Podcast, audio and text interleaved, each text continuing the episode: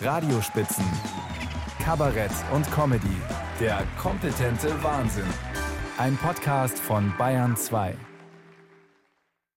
Das waren noch Zeiten, als Christian Anders gesungen hat, es fährt ein Zug nach nirgendwo. Kein allzu attraktives Ziel, aber immerhin ist der Zug damals noch gefahren.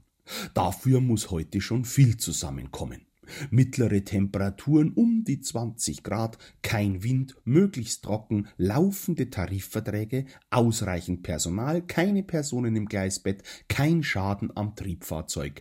Die Liste ist schier endlos. Im Grunde ein Zustand unerreichbar wie das Paradies. Jetzt wissen wir in Bayern ja seit Horst Seehofer, dass Bayern die Vorstufe zum Paradies ist. Und die Vorstufe zum Paradies ist ja bekanntlich das Fegefeuer, der Ort der Buße also. Sehen Sie, schon ergibt das alles Sinn. Wenn die Bahn einfach mal fünf Tage stillsteht, weil sie Anfang Dezember dummerweise noch die Sommergleise drauf hatte, das müssen wir ertragen, das ist Sühne. Allzu lange haben wir es als selbstverständlich betrachtet, wenn hierzulande was funktioniert. Wenn der Regionalexpress morgens pünktlich war, da hat niemand Danke gesagt. Und deswegen ist damit jetzt erst einmal Schluss.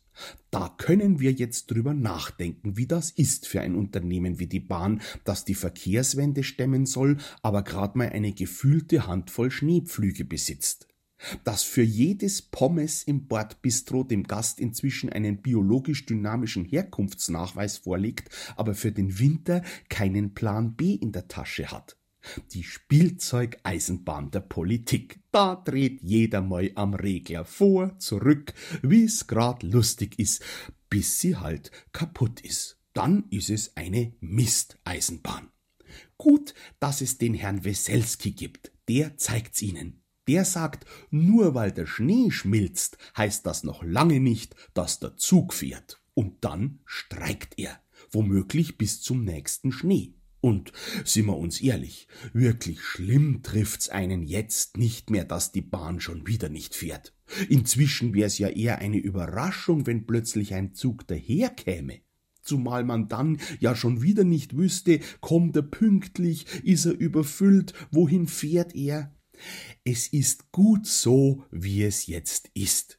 Im Grunde müsste man der Bahn wünschen, dass es die nächsten zehn Jahre so weitergeht. Schnee, Streik, Schnee, Streik. Solange hätte sie dann Zeit, ihr Netz in Ruhe zu sanieren und auch sonst alles in Ordnung zu bringen und könnte sich dann bei den Fahrgästen zurückmelden.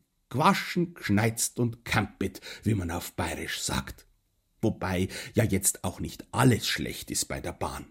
Die Fahrpreiserhöhungen zum Beispiel sind so pünktlich, dass man die Uhr danach stellen kann.